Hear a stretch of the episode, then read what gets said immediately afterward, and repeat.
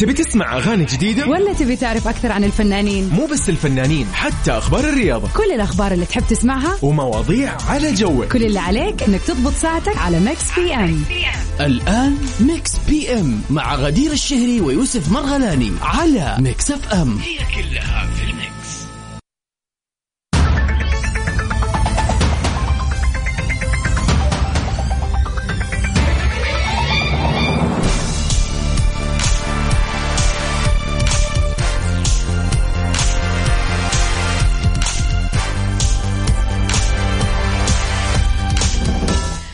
أسعد الله أعزائي المسا... مستمعين مساءكم بكل خير وحب وسعادة يا رب. إن شاء الله إنه يوم الاثنين يوم جميل عليكم.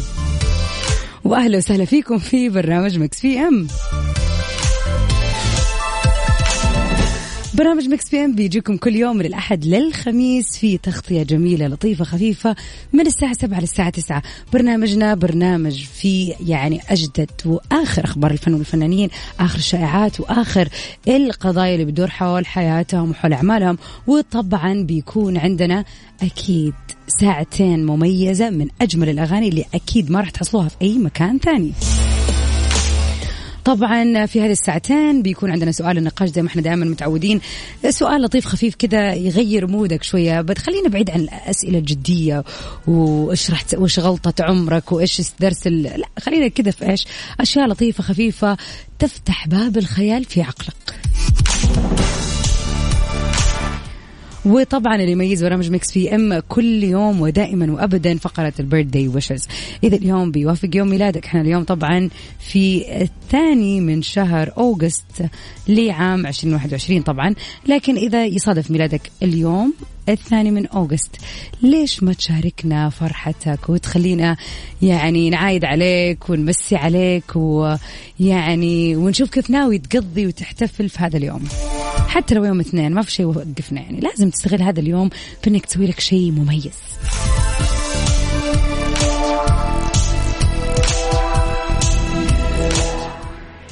طبعا أكيد زي كل مرة راح يكون عندنا أغنية من فيلم ويعني راح نساعدكم على قد ما نقدر بأننا نقول تفاصيل هذا الفيلم وكل عليكم تسوون انكم تقولون وش اسم الفيلم. طبعا البرنامج هذا من تقديمي أنا غدير الشهري وزميلي يوسف مرغلاني اللي هو ما هو متواجد معنا هذا اليومين بسبب حالة وفاة في عيلته يعني فنتمنى له الصبر والسلوان لي والأهل يا رب الله يصبروا واذكروا وأذكروا فقيدوا بدعوة. أهلا وسهلا فيك يا أبو عبد الملك. أهلا وسهلا. ويسعد مساك. هلا بسارونا. نورتينا من زمان ما كلمتينا. عبد العزيز الجاني أهلا وسهلا فيك. أكيد راح تكون معنا. خليك معنا على السمع وراح تشارك في سؤالنا لليوم. ويا هلا وسهلا بضاعا يسعد مساك.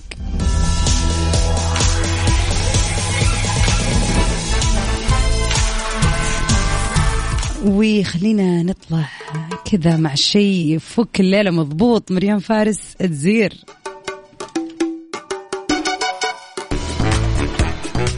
وفي أول أخبارنا في ساعتنا الأولى لليوم. يا ترى إيش قاعد يسوي الفنان توم كروز في المملكة المتحدة لتحضير مشاهد لفيلمه Mission Impossible كشفت بعض التقارير الفنية أن النجم توم كروز اللي بيقيم حاليا في المملكة المتحدة من أجل تصوير الجزء السابع من فيلمه Mission Impossible يا جماعة هذا الفيلم مو آه من السنة اللي راحت وهو بيصور ووقف وجته إصابة ووقف وكورونا ووقف وما أدري يعني ما شاء الله ما شاء الله ما زال مصمم إنه يصور هذا الفيلم. ما أدري يعني حاسه خلاص يعني عشرين سنة وأنت تصور الفيلم ما راضي مو مو راضي يعني يتمم الموضوع. خلينا نشوف إيش بيقول الخبر. طبعا النجم توم كروز بيزور بشكل منتظم مباريات الرماية وبيمارس تمرينها خصوصا الرمي بالسهم. كما كمان بيواظب توم على تمرين الرماية ومشاهدة المباريات لمساعدته في تصوير مشاهده اللي بيرمي من خلالها السهام ضمن أحداث الفيلم وبيحاول إلى جانب عمله تمضية يعني بعض الوقت الممتع مع أصدقائه على الشواطئ طبعا في المملكة المتحدة أو حضور المباريات الرياضية المهمة. إذ حضر الفترة الأخيرة نهائي ويلمدن للسيدات مع برفقة يعني كذا كذا أحد من أصدقائه منهم هايلي أوتيل اللي بتشاركوا بطولة الفيلم. وبعدها بأيام حضر المباراة النهائية لبطولة يورو 2020 لمؤازرة المنتخب الإنجليزي وكانت بصحبته صديقة آه صديقه عفوا اللاعب البريطاني الشهير ديفيد بيكهام في ولعب ملعب ويمبلي يعني واضح إنه توم كروز حاليا في فترة استجمام وتدريب لتمثيل الفيلم. يعني من جد التمثيل قد إيش شيء صعب جدا. يعني الواحد عشان لو يجي له نص جدا غريب أنت لازم تكون كائن فضائي. لازم تتدرب على كيف الكائنات الفضائية تسوي مثلا. أو زي كذا يعني لازم يكون في مشاهد فيها رمايه كثير أو البطل هذه المرة راح يكون يتميز بالرماية. طبيعي إنه هو لازم يعني يتدرب. طبعا في كومبارس اللي يسموهم اللي هو الشخصية اللي تقوم بالمشاهد الصعبة بس أتوقع في بعض اللقطات اللي بتتاخذ من الفيلم وبتكون بيكون الفوكس فيه على وجه الممثل أو الممثلة فلازم تكون إيجاداتهم للحركة المطلوبة يعني مضبوطة بنسبة أكثر من 90% ففعلا التمثيل يبغى له تعلم طول الوقت. على العموم أنا بس متحمسة نفسي أشوف هذا الفيلم. يعني وش راح يطلع في النهاية؟ على قد ما تأجل وعلى قد ما صارت كوارث ولسه ما تم تصويره. فإن شاء الله يكون فيلم حلو يعني. We wish Tom Cruise a very best of luck ونطلع مع محمود العسيلي في جديده على خدك. Mix PM على Mix FM هي كلها في ال mix.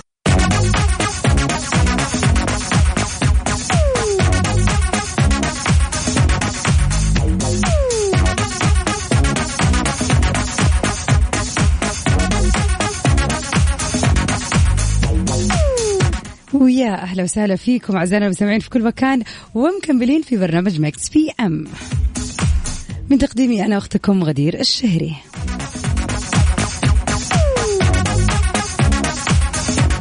يقولوا دائما يعني فترة الطفولة هي أهم فترة في حياة الإنسان. طبعا هذا بيعود لعدة أسباب منها أنه المشاعر اللي بتكون في هذه الفترة تبقى الوقت طويل في حياتنا بيكون فيها تأثيرات غير واضحة على شخصياتنا وعلى الأحداث اللي بتصير معانا وحتى على مشاعرنا من غير ما نعرف السبب. ولكن هذا بيعود كله لمرحلة طفولتنا كيف عشناها كانت مع مين ومين كنا بنشوف حوالينا مين قدوتنا ومين الأشخاص اللي موجودين معنا في البيت أو حتى بنشوفهم ممكن على التلفزيون وبيأثروا علينا. عشان كذا طبعا على جنب كذا نصيحة لكل الأهالي والأمهات والأبهات. طبعا شيء جدا مهم إنك تنتبه في الفترة الأولى من حياة طفلك بيتعرض لإيش؟ بيشوف إيش؟ بيتكلم مع مين؟ بيفكر بيحس بإيش؟ لأنه كل هذه الأشياء راح تنعكس عليه.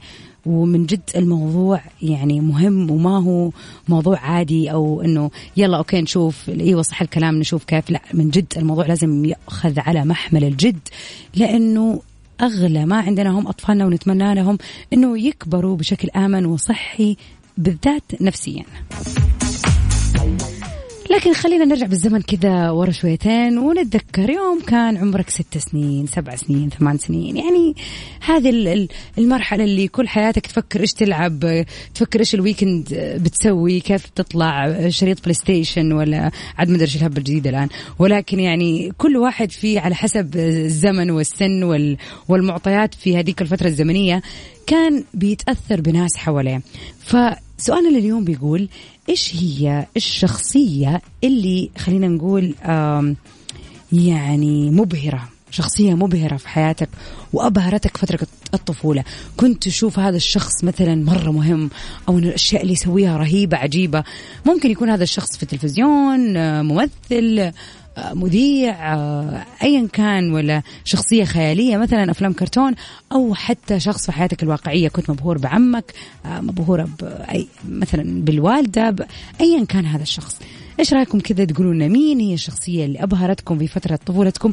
ويا ترى ليش كانت مبهرة؟ إيش كنتوا تشوفوا أو إيش كنتوا تحسوا يعني وأنتم صغار؟ إنه أكيد لما الواحد يكبر تبدأ أصلا تبان الصورة بشكل أوضح وانه يلا يوم كنت صغيرة كنت أقول كذا وكذا وانه لا لا الموضوع ما ما هو مستاهل هذا ال attention اللي كنت مسويها. ف إيش الشخصية اللي كانت مبهرتك وليش كانت مبهرتك هالشخصية؟ وهل ما زلت تشوفها مبهرة ولا لا؟ مثلا يعني لو كنت متعلق في أفلام كرتون مثلا أكيد حتحس إنه إيش هذا. لكن يعني خلينا نشوف إيش هذه الشخصية. كيف تتواصل معنا؟ طبعا أكيد على رقمنا الوحيد على الواتساب على صفر خمسة أربعة ثمانية وثمانين 11700 وعلى حسابنا في تويتر at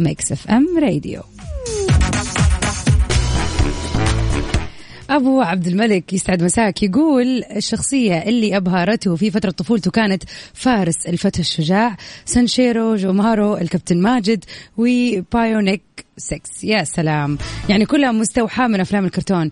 صراحة الكابتن ماجد أنا بالنسبة لي من هذه الشخصيات هو كان يعني ال superhero. فكرة أنه اللاعب اللي يلعب واللي يفوز هو مين صاحبه كان اسمه وليد؟ ومين اللي في الفريق الثاني؟ بسام هو أتوقع العدو. ما خاب ظني ولا؟ اليوم كانت آه، يعني ما أدري صراحة أنا ما مع إني أنا من النوع اللي أتفرج على أفلام كرتون إلى الآن يعني ممكن إذا في شيء عجبني أشوفه عادي وأتفرج على الاشياء القديمة بالذات من ديزني. هاو ايفر زمان حتى الأنمي للأطفال كان حلو يعني كان له طعم غير كان تحس إنه في عظه وعبرة. يعني الواحد يعني كذا يلتمس الصداقة والمنافسة الشريفة والتحدي والشجاعة. يعني حتى فارس الفتى الشجاع فعلا يعني كذا كان في شجاعة حلوة لطيفة يعني كان بيعلم مبادئ حلوة. ما أدري هل ترى كيف الأفلام الكرتون هذه الفترة؟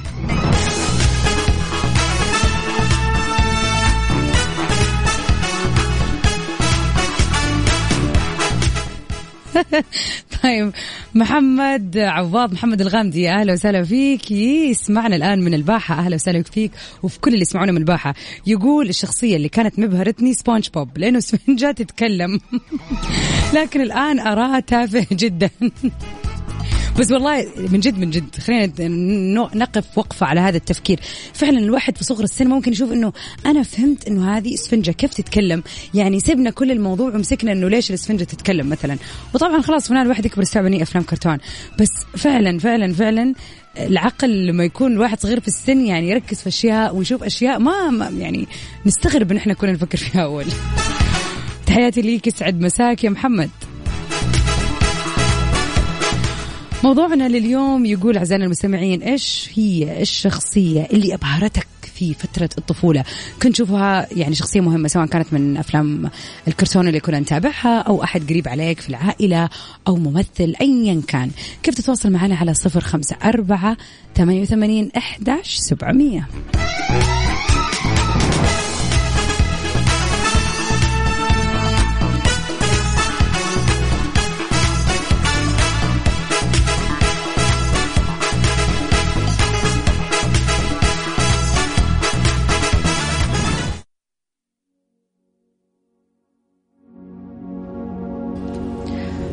خلينا نغير جو كذا مع أغنية حمزة نمرة اللي ضربت يعني ضربت السنين زي ما يقولوا. فاضي شوية بس بحجازي ريماكس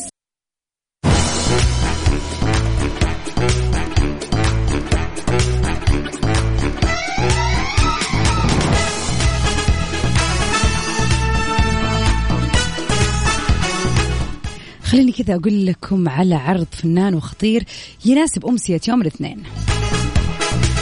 بالذات لكل اللي يعشقوا فرن الضيعة.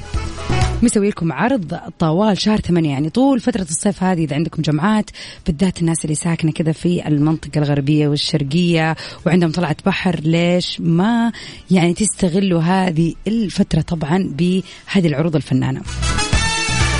خصم 50% على أي طلب من المنيو الرئيسي وقت الغداء بالذات من الساعة واحدة الظهر إلى خمسة مساء لما تطلبوا طبعا من تطبيق فرن الضيعة نفسه. تقدروا تستخدموا كود الخصم اللي هو KSA 50 KSA capital 50 واستمتعوا بألذ فطائر ومعجنات وطواجن اللي طبعا يحبها قلبك. يعني فرن الضيعة مضبطكم من الآخر. فرن الضيعة طعمها بعجينتها.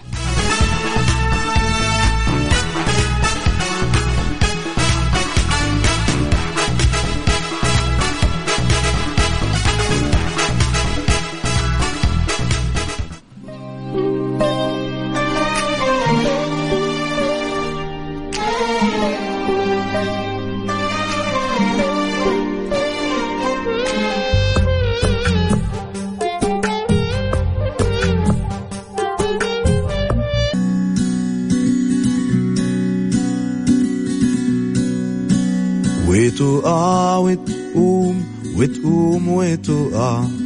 في الفرح دموع ودموع يا وجع. مين قال مقسوم؟ كداب يا ودع ده انت اللي في إيدك طرف الخيط. تقوم وتقع. طبعا هذه أغنية لفيلمنا لليوم طبعا هذه الأغنية من أمس لليوم للأسف ما حد عرفها. ركزوا كلمات الأغنية. الأغنية كانت من آه، طبعا تأليف الفنان الرائع والمؤلف الرائع فعلا أحمد مراد عن روايته اللي لو قلت اسمها راح تعرفوا الفيلم.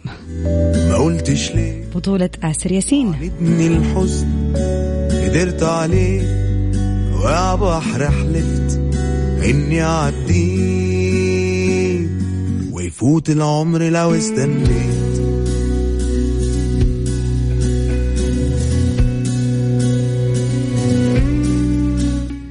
تدور أحداث هذا الفيلم. آه طبعا هو عامة من أنواع الجريمة والغموض وبطولته زي ما قلنا آسر ياسين عزت العرايلي من شلبي ماجد الكدواني محمد ممدوح وإخراج مروان حامد وتأليف أحمد مراد من روايته. آه ملخص القصة بيقول إنه طه بيعيش حياة باهتة ومملة حيث أنه هو بيعمل كمندوب دعاية طبية في شركة للأدوية. بيتمكن هذا الفتى. إنه بلباقته الكبيرة ومظهره الجيد إنه يستميل أكبر الأطباء للأدوية اللي بيروج ليها. طبعا في المنزل اللي بيعيش فيه طه بصحبة أبيه القعيد، بعد كذا بتحدث جريمة قتل غامضة وبعدها عالم طه كله بينهد عليه للأبد ويبدأ هو في اكتشاف الكثير من الأسرار اللي بتدخل به إلى عالم جديد فيلم طبعا زي ما قلنا تشويق إثارة جريمة عام 2008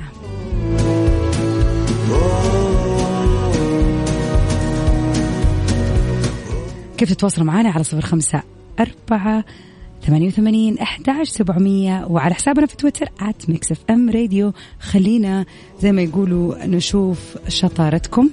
ومن هنا لين ما تردوا لنا إيش رأيكم؟ نطلع سوا مع Conga Rock by Diplo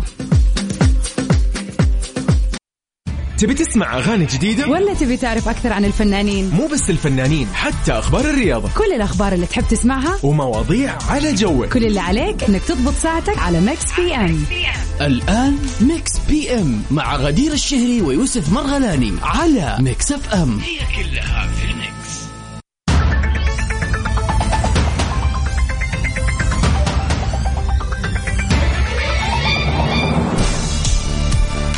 أهلا وسهلا فيكم وبكل الناس الجميلة الرهيبة الرائعة اللي انضمت للسمع في ساعتنا الثانية من برنامج Mix PM بقدم لكم أنا أختكم غدير الشهري وطبعا دائما مع زميلي يوسف مرغلاني نوجه له تحية اليوم هو طبعا ما هو معانا ونتمنى له السلامة هو وأهله يا رب. برنامج Mix PM برنامج خلينا نقول هو ما هو late night يعني هو برنامج كذا يعني light night أيوه خلينا نقول كذا. كل كل الليالي تكون خفيفة مع برنامج Mix PM برنامجنا في أحلى وأجمل الأغاني اللي موجودة هذه الفترة. وطبعا بنشارك آخر أخبار الفن والفنانين وأكيد ودائما وابدا في فقرة ال birthday wishes اذا اليوم يوم ميلادك أو يوم ميلاد أحد عزيز عليك. يلا وش تستنى؟ كلمنا على صفر خمسة أربعة ثمانية ثمانية واحد واحد سبعة صفرين. قل لنا من هذا الشخص اللي حابب تحتفل فيه ويوافق يوم ميلاده اليوم الثاني من شهر أغسطس.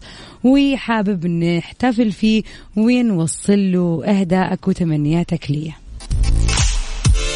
غير كذا طبعا مسابقتنا ما زالت مستمرة. أغنية أمس طلعت معنا لليوم وإلى الآن ما حد عرفها. أغنية من فيلم عام 2018 من تأليف أحمد مراد في واحدة من كتبه. فخلينا نشوف وين الناس ما في أحد أبدا.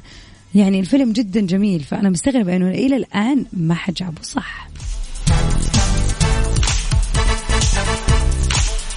مكملين أكيد في فقراتنا في ساعتنا الثانية من برنامج مكس في أم. ولكن نطلع مع الأسطورة نوال الكويتية في كان يا مكان.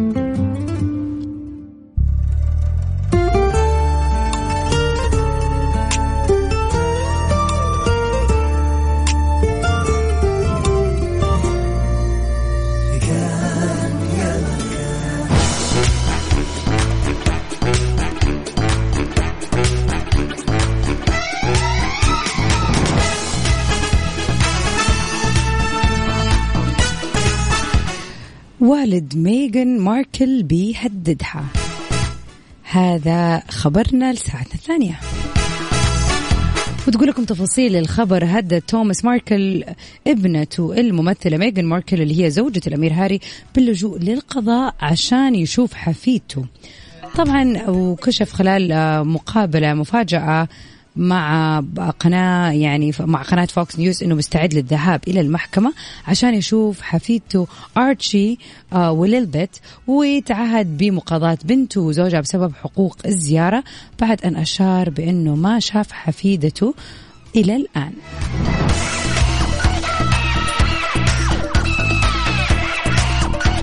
طبعا يقول كمان توماس إنه انتقد بنته وزوجها هاري لكونهم أبوين سيئين وادعى إنهم ارتكبوا أخطاء كبيرة في قراراتهم المتعلقة بتربية أطفالهم. وقال كمان راح أقدم التماس في محكم آه محاكم كاليفورنيا عشان حقي من رؤية أو في رؤية أحفادي في المستقبل القريب جدا كما طلب تعميد حفيدته للبت في كنيسة الملكه مؤكد إنه لا ينبغي معاقبة الاميره الصغيره على سلوك الأمير هاري وميغن آه يعني وهذا قرارهم انه بيبعدوا عن القصر فهو مو حابب واضح هذا الموضوع وتابع وقال أود أن اغتنم هذه الفرصة لأطلب من جلالة الملكة والعائلة البريطانية والعائلة المالكة السماح لي للي بتعميدها لأول مرة في كنيسة الملكة.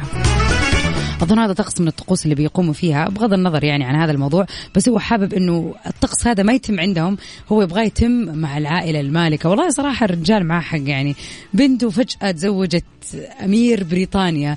زي إيش اسمه هذاك الفيلم يا جماعة؟ في فيلم آه, آه نسيت المشكلة.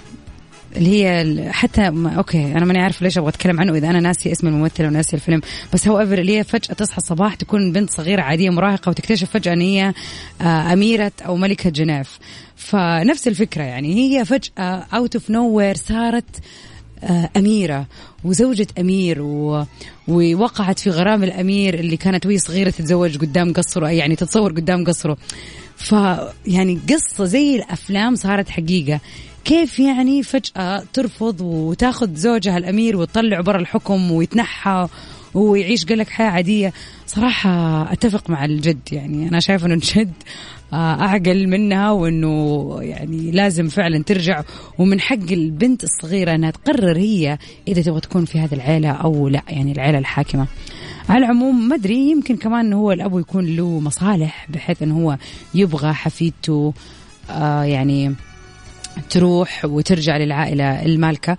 بغض النظر بس يعني في شيء إحنا نعرفه عن خلينا نقول الغرب بشكل موسع. دائما الناس في الغرب ما عندهم الترابط الأسري الكبير فعلا يعني. بحكم اني عشت كم سنة في أمريكا يعني خلاص الجدة يعني ما في يعني هو الواحد لما يشوف أبوه وأمه نعمة ورضا.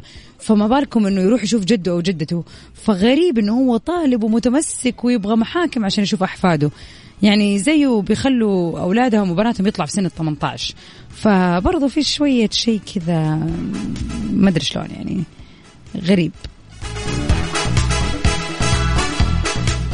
لو كنت أرنب كان أكيد. على العموم هم يعني حرين. خلينا نطلع مع أكرم حسني في أحدث ما غنى وألطف ما غنى مع طبعا الجميلة هيفاء وهبي. لو كنت مجلة كنت أهلا وسهلا فيكم من جديد ومكملين وأكمل لكم الخبر. تخيلوا إن أنا بعد يعني بس ما ضغطت بلاي استوعبت إنه في تكملة للحكاية.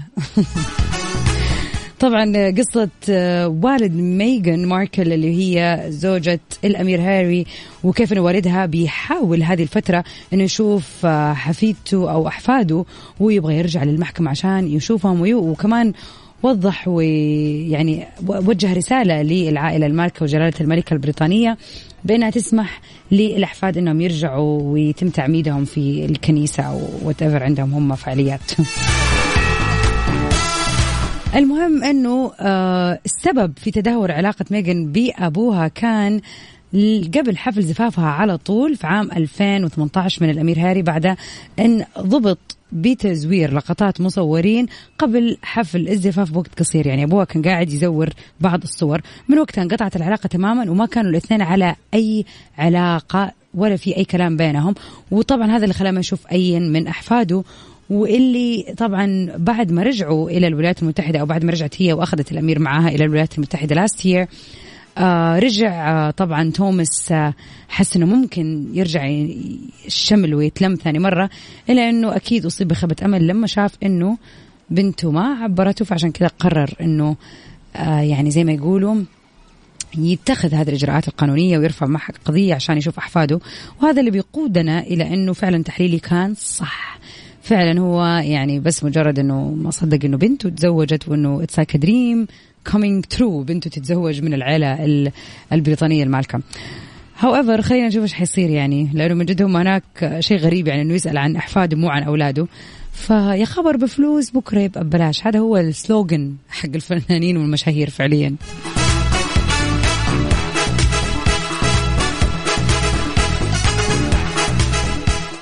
سؤالنا لليوم طبعا كان إيش هي الشخصية اللي أبهرتك في طفولتك واللي كنت تشوف إنها شخصية جميلة ورائعة وكنت مفتون بيها؟ كيف تتواصل معنا على صفر خمسة أربعة ثمانية وثمانين أحد سبعمية؟ قل لنا إيش هذه الشخصية. نطلع سوا مع عمرو دياب في مكانك في قلبي.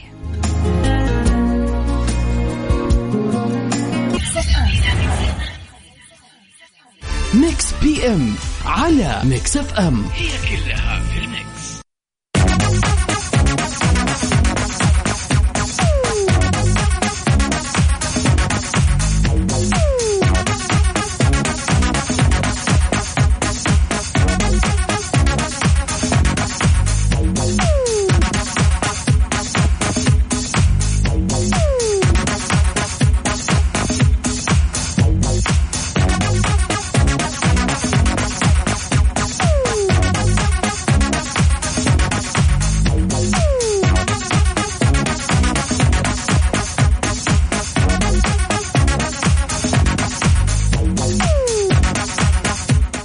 أهلا وسهلا فيكم أعزائنا المستمعين في كل مكان ومكملين معاكم برنامج Mix PM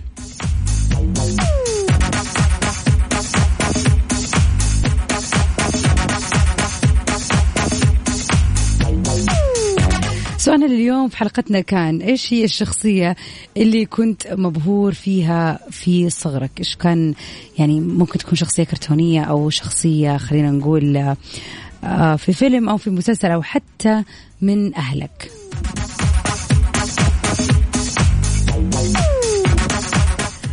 أنا شخصيا بالنسبة لي الشخصية اللي كنت فعلا مبهورة فيها بحكم أن أنا كنت آه، في بداية حياتي يعني وأنا صغيرة في السن في الابتدائي روضة تمهيدي أولى ثاني ثالث كنت في الرياض. فكنا نيجي جدة كل فترة وفترة بحكم أنه أهل أمي أغلبهم عايشين في جدة. فكل فترة نيجي جدة كنا نقابل خالة أمي. خالة أمي هذه عندها بنت أكبر مني بتقريبا والله ماني متذكرة يعني هي الآن يعني تقريبا أكبر مني بست سنين سبع سنين ست سنين تقريبا. فطبعا أنا بالنسبة لي هذه الشخصية اللي كنت كل مرة أجي جدة وأشوفها من فترة لفترة اللي هي طبعا خاص أنا بالنسبة لي أشوفها واحدة كبيرة وأنا صغيرة ما طبعا ما أعرف الرقم في العمر ولكن أشوفها شخصية كبيرة. يعني كنت جدا مبهورة فيها. ليش؟ لأنه كانت كل مرة أجي جدة من خلاص من يوم ما أدخل البيت لين ما أمشي. وهي طول الوقت تلعب لي وتجيب لي وتسوي لي وش تبغي تاكلي؟ وتطلع لي الألعاب ويعني فعلا تهتم فيا. فكنت شايفاها غير كل الناس. كانت يعني يعني غير كيف إنه وحدة زيها. آه كنت أشوفها جميلة كنت أشوفها كذا صغيرة. يعني كان عندي انبهار بشخصيتها. وطبعا كنت أشوف إنه يا الله كيف هي تعطيني هذا الاهتمام؟ طبعا هذا الشيء يا جماعة أكيد أثر فيا في صغري. يعني كانت هي الشخصية اللي أحس اللي الله بنروح جدة بشوف بشوف نسرين طبعا. كانت يعني واحدة من أهم وأحلى الأشياء اللي كانت تصير بالنسبة لي هذيك الفترة. ففعلا كنت مبهورة بشخصية بنت خاله والدتي. طبعا بعد لما نقلت جدة الآن من بعد ثالثة ابتدائي كبرت دخلت جامعة تخرجت من الجامعة المهم طبعا نسرين بنت طبعا خاصة أنا أقولها بنت خالتي لأنه مبدئيا الفرق بين والدتي وخالتها مو فرق كبير كنا أخوات. فنسرين طبعا تعتبر كأنها بنت خالتي أنا يعني لازم على طول ما هي بنت خالة الوالدة. فالآن أتعب وأقول هي أكثر من أخت أكثر من صديقة أكثر يعني ليها مكان خاص من وأنا صغيرة. إلين ما كبرت وزادت طبعا علاقتنا قوة بحكم إنه أصلا فرق السن مو مرة كبير بس أنا كنت مبهورة ما أدري ليش. المهم يعني إنه شخصيتها أثرت فيا جدا في صغر سني بشكل جدا كبير. وطبعا أحب من هنا أقول لها يعني شكرا على كل الأشياء اللطيفة اللي أنت سويتيها يا نسرين لأنه فعلا من غير ما نحس لما الواحد يكون لطيف مع ناس الصغيره في السن راح يكبر يعني هذا الطفل ويتخلد. في ذاكرته ذكريات جدا جميلة بالذات إذا كان هذا الشخص عامله بطريقة رائعة. فأرجع أقول زي ما قلت لكم في الساعة الأولى ركزوا دائما في الطريقة اللي تتعاملوا فيها مع الأطفال لأنه راح يجي اليوم اللي هذول الأطفال يتأثروا ويتذكروكم.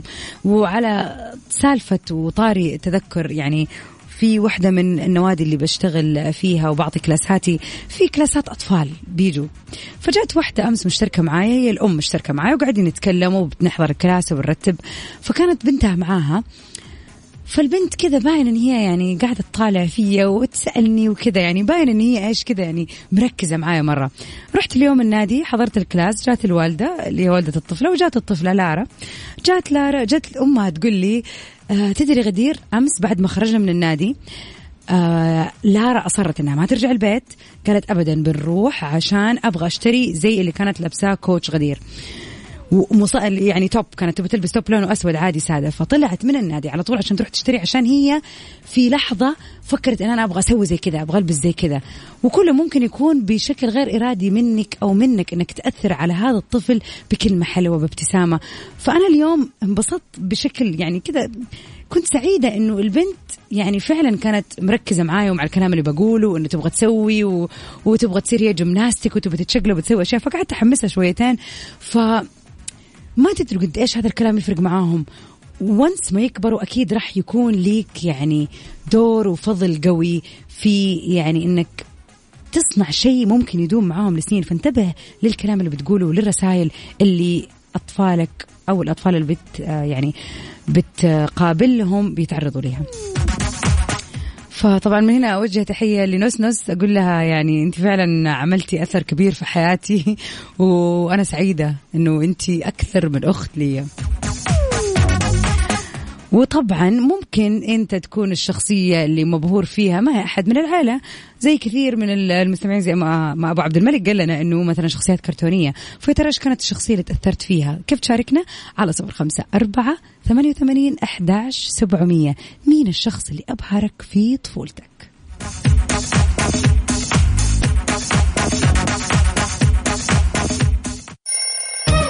يلا قوموا يا ولاد.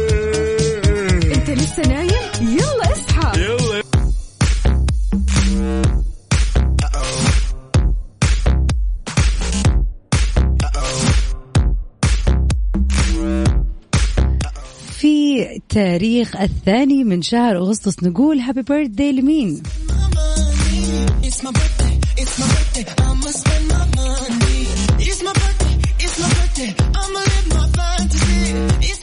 ماري لويس باركر هي فنانة وممثلة أمريكية مخضرمة تعد واحدة من ألمع نجمات التمثيل في العالم. شاركت في العديد في العديد من أكبر الأعمال الرائعة. ومن أبرزها دورها في مسلسل ويدز نقول لماري هابي بيرثداي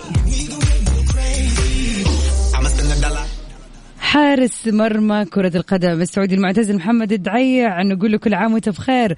طبعا آه، كان حارس سابق في أندية الطائي والهلال كما مثل المنتخب السعودي الأول لكرة القدم وتوج بلقب حارس القرن وعميد لاعبي العالم واختير ضمن أفضل عشرة حراس في تاريخ كرة القدم. هابي بيرثدي وكل عام وانت بألف خير وصحة وسلامة يا أستاذ محمد.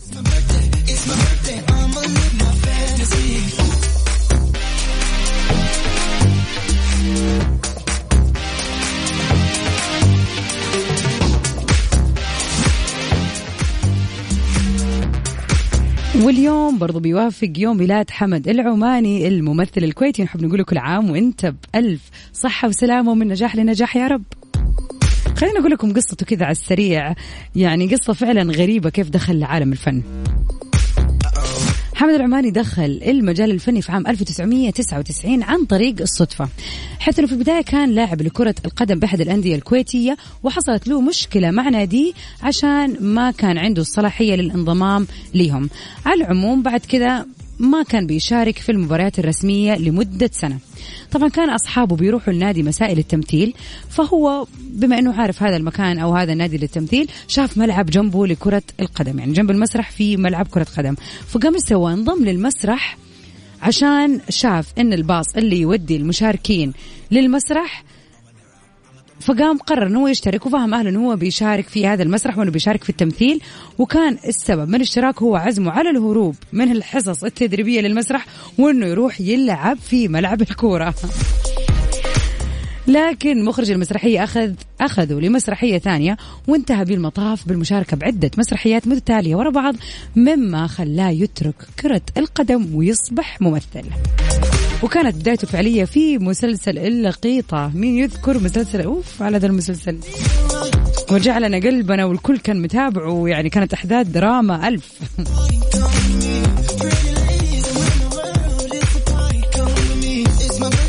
طبعا نرجع نمسي ونسلم على المبدع حمد العماني ونقول له كل عام وأنت بألف صحة وخير. وأكيد إذا اليوم بيصادف يوم ميلادك ليش ما تتواصل معنا على صفر خمسة أربعة ثمانية وثمانين أحد سبعمية